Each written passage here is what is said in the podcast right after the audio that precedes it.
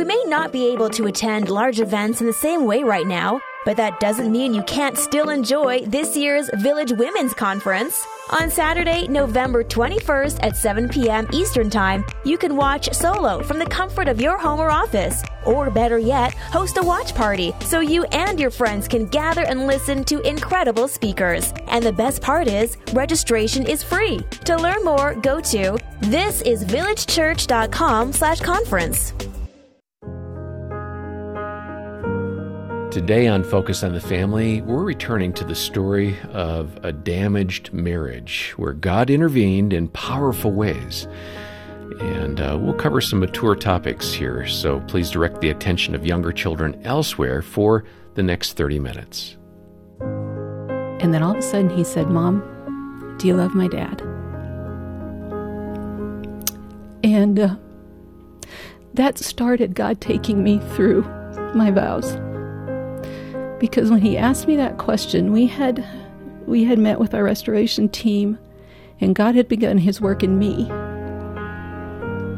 long enough that I could see the hope. That's Kirsten Samuel, and she's with us again today on Focus on the Family, along with her husband Dave, and uh, they have an incredible story for us. And uh, your host is Focus President and author Jim Daly. I'm John Fuller. John, we had an amazing conversation with Dave and Kirsten last time, uh, describing the heartbreaking revelation uh, that Dave was suffering from a lifelong and secret uh, addiction to pornography. And as a result, his job and marriage were on the line. Uh, but God was right there in the middle of their crisis, and the Samuels were almost immediately able to get the help they needed to begin restoring their relationship. Uh, it was a difficult, messy journey. If you missed the program last time, uh, get the download, get the smartphone app, listen to it, uh, because if you're in that spot, this is the kind of help that you need to know about. And the bottom line is let us help you. That's why they're here telling their story. Their heart is that they can be vulnerable, share their story, so perhaps tens, if not hundreds, of people can be helped and healed as well in their marriages. Mm-hmm. And we've seen uh, literally thousands of couples helped through Hope Restored, uh, Jim, the Focus on the Family Marriage Intensives. Mm-hmm. That have four days or so of time unpacking and exposing and uh, dealing with some of those things that you talked about. You know, it's there. We have three locations uh, for you. It's in Branson, Missouri, also in Michigan, and in uh, WinShape in uh, Rome, Georgia. And we want you to reach out. Uh, we will find a way to get you through that program. And it has an 80% post two year uh, recovery rate. I mean, those that means that 80% of those marriages that were headed toward divorce are two years later still together and doing better. Yeah and uh, we're here for you. And that is a wonderful program. It is, and miracles do happen at these intensives. Uh, call us if you'd like to learn more about Hope Restored or uh, to talk to one of our counselors. That's a free service that we offer. Uh, we can set you up for a consultation with one of those counselors when you call 800, the letter A, and the word family. And as we did last time, we're covering uh, a great new book that's out with Kirsten Samuel called Choosing a Way Out When the Bottom Isn't the Bottom. And uh, Let's pick it up right there. Uh, it was so good last time, so painful. You both had tears. I, I, get it, and I so appreciate your willingness to share the story because people will be helped, and that's the bottom line. Um, Dave, I want to ask you because we didn't really cover this territory last time. That addiction problem, where mm-hmm. did it start? What happened to you? Um, how old yeah. were you? And it's not an excuse no. at the same time, right? I right. mean, it happens, but it doesn't mean you have to choose right. to go that direction. Explain. It all started. I was exposed to pornography probably when I was five or six um, by a, a neighbor friend. You know, just one of those things where, hey, check check out this magazine. I was youngest of three, brought up in a military family, so we moved around all the time. So you know didn't have a lot of friends that had a lot of history. And so that fed my insecurity of being a boy that wasn't into sports, you know, didn't wasn't the jock, didn't do all that stuff, was more attracted to arts and music, um, more of a sensitive temperament, and so didn't really feel like I fit in anywhere with the guy friends that I would have at school. You know, when when I would make friends finally after we changed, you know, military posts, and so that whole process, that, that pornography was my medication of choice when I felt insecure, when I felt scared and frightened, which was a lot of the time. Uh, you know, going to a new school for the first time, and it's hard. It was hard for me, but that was my medication of choice. Okay. Before the internet, it was more difficult to have access to any of that. So it was pretty much controlled, with the exception of you know walking along the street and finding a magazine that somebody had tossed out the the car window or something like that. Um, but for the most part, it was controlled. So the first part of our marriage really, you know, had no access to it. It was it was fine. The marriage was great, but around the time where internet started becoming into our homes, which would have been early '90s, early mid '90s, it really became a struggle because the access was there. The anonymity was there, the secrecy was there, was all those things that fuel an addiction where I can get away with this. And so that just continued to snowball. You know, in that context, before we move back to the story, um, addiction versus uh, saturation. I mean, the culture mm-hmm. is saturated right. in pornography to some degree. It scantily clothed people, mm-hmm. etc. It's almost celebrated now. Mm-hmm. You know, a, a, Super Bowl commercial right. and all the stuff we talk about. I mean, how do you not look mm-hmm. at some of that and turn away? But yeah. you're still being shown this almost uh, without any desire or anything. And you so can't I, turn away fast enough. Yeah, you can't. Yeah. You're just exposed. I mean, I have two teen boys, mm-hmm. so that you know, Jean and I are constantly talking right. about mm-hmm. that. And you know, now it's inoculation. It, they're exposed to it. Now you got to say, okay, what would God want you mm-hmm. to think about mm-hmm. here? And but our, I guess the bottom line question right. is the culture is so mm-hmm. saturated. It. How do you actually subdue that? Well, I think let's talk about it from a parent standpoint of you know you've got kids in the home that are being exposed to that you've got to talk about it. You've got to say okay what did that make you feel? What did you see? Let's talk about that. What be is, more open did, yeah absolutely hearing. yeah. I mean uh, when i would bring these things up to my parents and, and i love my parents and but no parent is perfect right? The, the answer i would get would be the birds can fly over your head but you don't need to let them make a nest in your hair and I remember, and I remember, yeah, as Sorry, a, as ancient tw- proverbs, right? I remember as a twelve-year-old thinking, "What does that mean?" It's and, like that commercial where the woman's asking for financial advice of her father, yeah. and he says something like that, and she's and, like, "What?" And I just remember thinking, "Okay, that's not the that doesn't help," and so I'm not going to pursue these questions with my folks anymore, and so I didn't. And as I look back, you know, to for someone to show a five or six year old pornography is abuse, mm-hmm. and I Terrible. know I know that now. You're right, Jim. It doesn't. It's not an excuse. Yeah, but and, it, we, because we do have a choice. Yeah, and I just wanted to make sure we get that out on mm-hmm. the table. That that was the origin. It's the typical right. origins for boys. Mm-hmm. You know that we end up seeing things at eight, nine, ten years old, and it seems to be getting younger all the time. And then mm-hmm. you know it it grabs you for mm-hmm. all those reasons. It becomes a coping mm-hmm.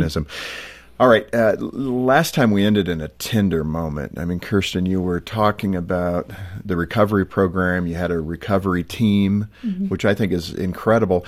I think for most people, you know, when they're asked the question, do you have a good friend? Many people, certainly men, say no. Mm-hmm. So describe even the idea of, of a, a team of people that were there to help you. I mean, that most people probably would not have that. How did you recognize it? How did you formulate it? And who came to your rescue? Well, like I said, we made immediate phone calls. The first one I made was to uh, Kathy, and then Dave made a call to our friend Peter. We'd been in a Bible study with Peter and Debbie from a number of years and knew that we could trust them. And um, so Peter agreed to meet Dave for breakfast the next morning because he had 24 hours to come up with a plan and I I had nothing, and he had nothing. And I thought, okay, I've been trying this for years. How am I going to come up with something in 24 hours? But so Peter and it did push you. it did push me. pushed that sense of urgency was yeah. there. Um, so Peter had actually participated in a restoration team hmm. for some other folks that were struggling in a marriage situation where there was some issues going on, and so he said, "I think I have an idea." And he presented it to us. And this idea comes from the book Restoring the Fallen. And um, the hard part was that we had to choose between four to six people that we could trust, that were spiritually mature, that would pray for us, that would pray for our family, that would be willing to walk this journey from anywhere from 18 months to 36 months. Okay. I started doing that and I'm going, who do we know that would do that? And this was part of the problem. And this is what happens when there's when there's an addictive cycle going on. You become extremely isolated. So I had people that I knew, but Dave wasn't comfortable with them. He had people he knew, but wasn't comfortable with them. And when we had to identify, we decided to go with couples. Um, we really struggled to come up with three couples. I think that It would be tough. most people's dilemma. Yeah. That's why I asked the question. But you persevered, and uh, that's one of the key things I want to make sure people hear that if they're in that spot, if you're not connected to church, now would be a good time to get connected. Yeah. That is the place really where you can find that help, uh, whether it's a pastor or. Uh, you know, maybe even an addiction recovery group in that church. That's one of the great services that churches provide, right? Yes. That's the social uh, net that they're there to help people with. So I would encourage them to go that way. Let let me move back into the story. You're with the counselor the first time. Dave, you walk out, you know, again, you're the one addicted to pornography. Mm-hmm. You've been found out. You go through all that sense of you know, being the one who betrayed your spouse, etc. Mm-hmm. You go to the counselor. The counselor was pretty optimistic. You felt pretty buoyant, right? I did. Yeah. And why? Because there was a plan in place. I knew, you know, he's okay, this is what we need to be walking through. And really, when it came down to what I was struggling with in the addiction was low self esteem. Hmm. It was like, okay, how then can we take care of that? And and there were, you know, he his response was, we can deal with this. This is fixable. This is fixable. Mm-hmm. That had to be incredibly It, it was huge. positive for you. Mm-hmm. Yes. Mm-hmm. Now, Kirsten, in that regard, he was a little more hard hitting with you, which again, people are going, "What? Yeah. She's the victim," and we get that. But just listen to your answer. Let's go. We sat there, and I think it was the first time that Dave and I took a deep breath, was when he said, This is fixable. And I was like, Okay, okay, we're going to make it. We're going to make it. And no lie, in he turned and he looked at me, and his demeanor totally changed. Hmm. And he said, Kirsten, I have to ask you a question. Have you ever, or are you considering taking your own life? Wow, just that fast. that was it. Hmm. And I just, I, I, I, I stuttered just like I'm doing right now. I stuttered and I said, "No, why would you ask me that?" And he said, "Because you're suicidally depressed, you have PTSD, and you have a moderate anxiety disorder, and you need help now." And he said, "You need to get on medication, and if you don't, I have to put you in the hospital." And the ground might as well have opened up and swallowed me whole. That had to be coming out of left field. It was. Hmm. Was he accurate? Yes. Hmm. I had been hiding. This is the other part of the story. I had been hiding since my abuse. And I was stuck at nine years old. If you can explain that, help us better understand what happened. I was I was I was physically attacked by someone I knew and trusted at the age of nine, and the miracle of the story that um, my counselor took me through after we had gone through our intensive counseling, I ended up needing additional uh, specialized counseling, and um, I was able to escape from that attack. I never told anybody. Um, the first person I told was Dave before we got married, and I but I brushed it off. I said, "I'm fine." Nothing it was happened. nothing happened. I'm fine. I was never, you know, Other than the trauma of it happening. right. And as a nine year old, you don't know how to process what Sure. just happened to you. Oh. You know, you don't know how to process somebody trying to force themselves on you and all of that. And um, and so emotionally, I got stuck at nine, and so I was I couldn't process. You know, there's a term today called emotional intelligence. Well, I didn't have it because I couldn't process it. So when when our counselor hit me with that, uh, my world literally went dark. I mean, it was like you know how when you're getting ready to pass out, how your your eyesight just starts to go dim and you start to see in a real pinpoint. Uh-huh. That's exactly what happened. It was a very visceral response, and um, so he popped the bottle. yeah, I mean, it was coming out all of a sudden. yeah, and so this all of this that I had been hiding all of these years was now exposed, Wow. and it was like God said to me, "It's time to deal." We need to deal because I'm concerned about your health. I can't imagine that jujitsu feeling that I'm here to help my husband who's got a really bad problem with pornography and him turning to you and saying that and it collapsing in on you. Yeah. I mean, it's almost just two very distinctly different issues. You guys were both Yep. kind of mm-hmm. coiled around each other emotionally, spiritually, etc. Mm-hmm. Um, Kirsten, in your book, Choosing a Way Out, you refer to yourself as a good Christian girl, and I think this is the right place for that question. Mm-hmm. H- how did you manage those two kind of opposite ends of the? You were just trying to be this good Christian girl, probably trying to get clean from your nine-year-old experience. I would think, like, No, actually, I was completely ignoring it. just I had shut it off, and it was like, I'm fine. I don't have to deal with that.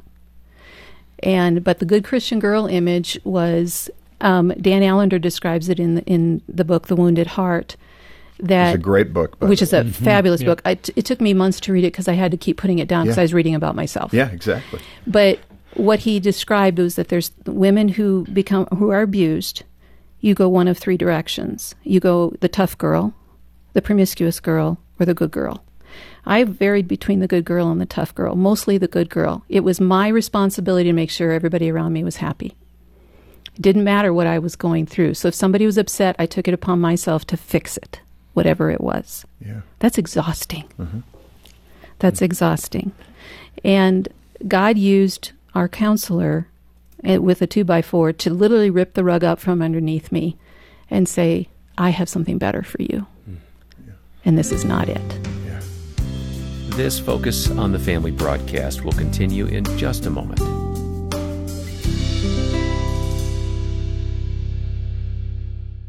Hi, this is Jim Daly. Is your family feeling tired, restless, even stressed out? Well, you're not alone. These are tough times, and that's why we at Focus on the Family have created something new and helpful for you and your loved ones. It's called Focus at Home, a free on demand streaming service featuring the faith filled content from Focus on the Family that you know and trust. With Focus at Home, it's like you're uh, getting access to our content vault. Explore old favorites like Adventures in Odyssey or Radio Theater. Discover new interactive children's stories. And we'll have a few surprises for you along the way. There's something fun for every member of the family, and we'll keep adding fresh titles so you can check in every day. Best of all, it's 100% biblically based. Sign up now and get total access to our best content for families during this challenging season. Visit focusonthefamily.ca. Focusonthefamily.ca. Check out Focus on the Family Canada's daily broadcast app and join millions of listeners as they tune into the daily broadcast every day with Jim Daly and John Fuller. Featuring interviews with a variety of Christian experts giving tips and advice on how to be a better spouse, parent, or follower of Christ. Take an authentic and inspirational look at the family, all from a godly perspective. Get the free app today at focusonthefamily.ca slash mobile or visit your Apple, Google, or Windows App Store.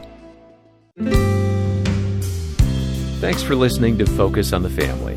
We'll continue now with the balance of our programming. Um, Kirsten, uh, in the book, you had a powerful story about learning how to grieve. We're touching on that, I think. Uh, but it started with that counselor asking you, Where is Jesus? I mean, this is, you know, we are Christian at our core. So that is a fair question. Right. In all of this, where is Jesus? Yes. He's there.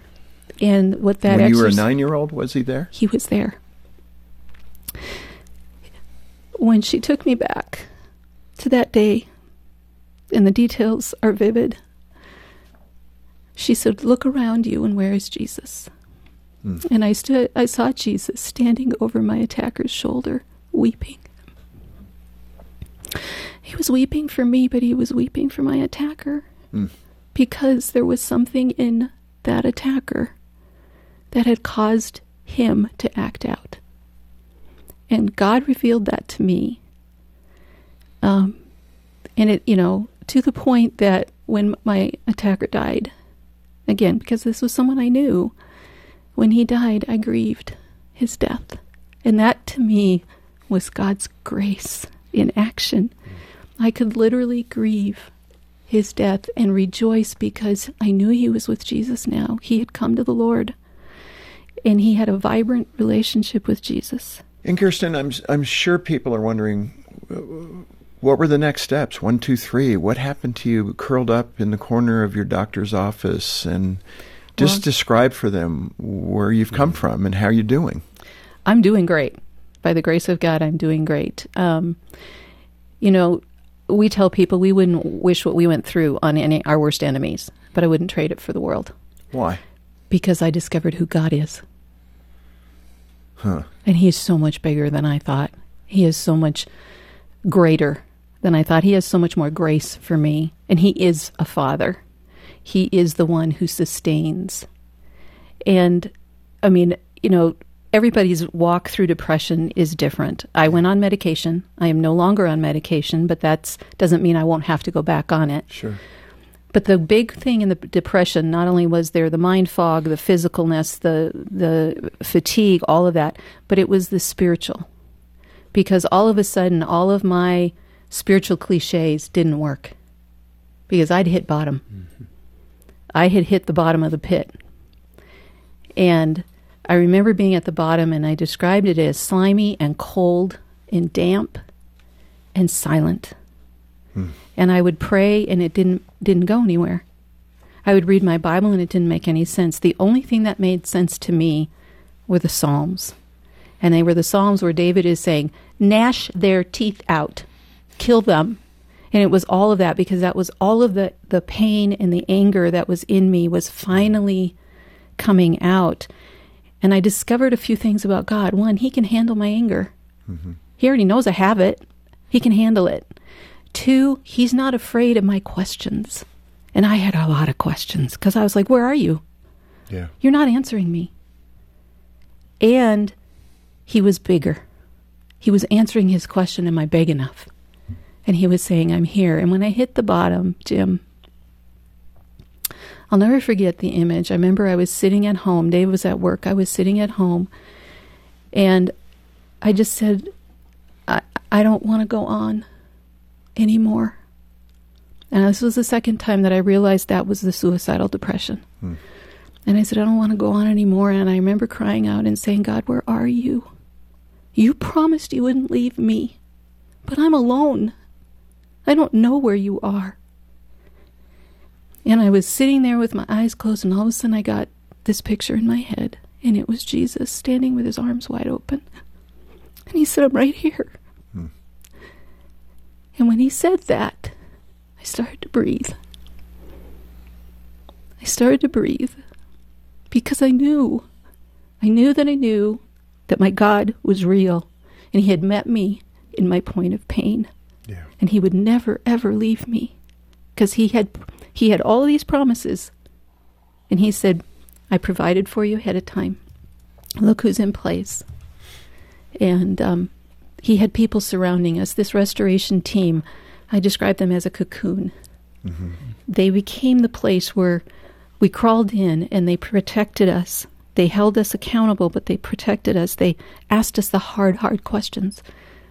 So that when we got to that point where we were coming out of the mess, we were not the same people we were when we went in.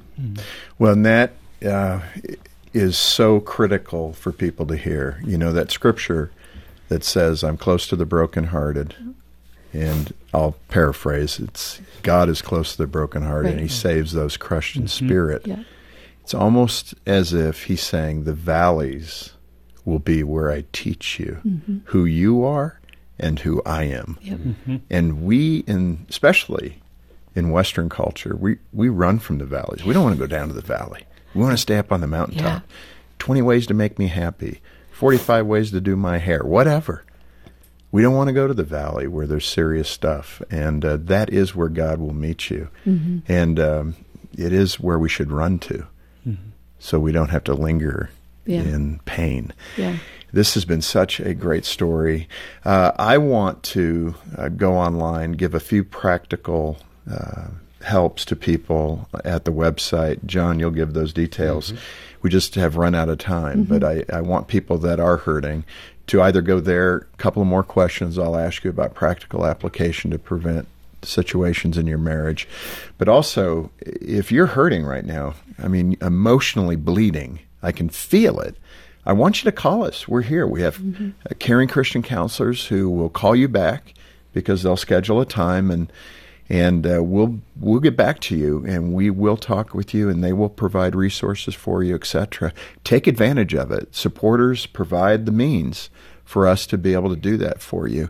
Uh, there is no condemnation in that. Mm-hmm. And after 43 years of ministry, we have really heard most everything, mm-hmm. and it's okay. Mm-hmm. You can trust us. We're not mm-hmm. going to hurt you, but we do want to help you. And that's a commitment that I want to make to you. So get a hold of us. If you're in a place in your marriage that is struggling terribly, uh, look into our Hope Restored program. It's for you, it's for that couple mm-hmm. that is really in trouble. And again, don't hold back. Uh, ask yourself the question is my marriage worth it? Mm-hmm. Is there hope? And if the answer is yes, let's go. Let's do the work you need to do to make your marriage better. Mm-hmm. And uh, you can do all that at the website or uh, by calling us. And we have so many resources that can help. Uh, our team of caring Christian counselors, or uh, Kirsten's book, Choosing a Way Out. And then a podcast series by Greg and Erin Smalley called No Porn Marriage, in which they dig deeper into the impact of pornography and how you can find healing as a couple. Our number is 800 A Family, 800 232 6459, or stop by focusonthefamily.ca. And let me encourage you to make a donation today to Focus on the Family Canada. You'll help us to rescue and strengthen more hurting marriages, and uh, your monthly pledge, or one time contribution, makes a big difference in the work that we do here. So please donate as you can when you call 800 A Family or at focusonthefamily.ca. Dave and Kirsten, thank you so much for being with us. Uh, it's amazing what God has done in your marriage and in each of you individually it's really the picture of what having a relationship with Christ is all mm-hmm. about. Thank you. That's right. You. You're welcome, Jim. Thank you. Thank you. Well, we're so glad that you could join us for this episode of Focus on the Family and uh, trust that you've really been touched by what our guests have shared. Coming up next time, we're going to be introducing you to an artist who God chose to paint for His glory.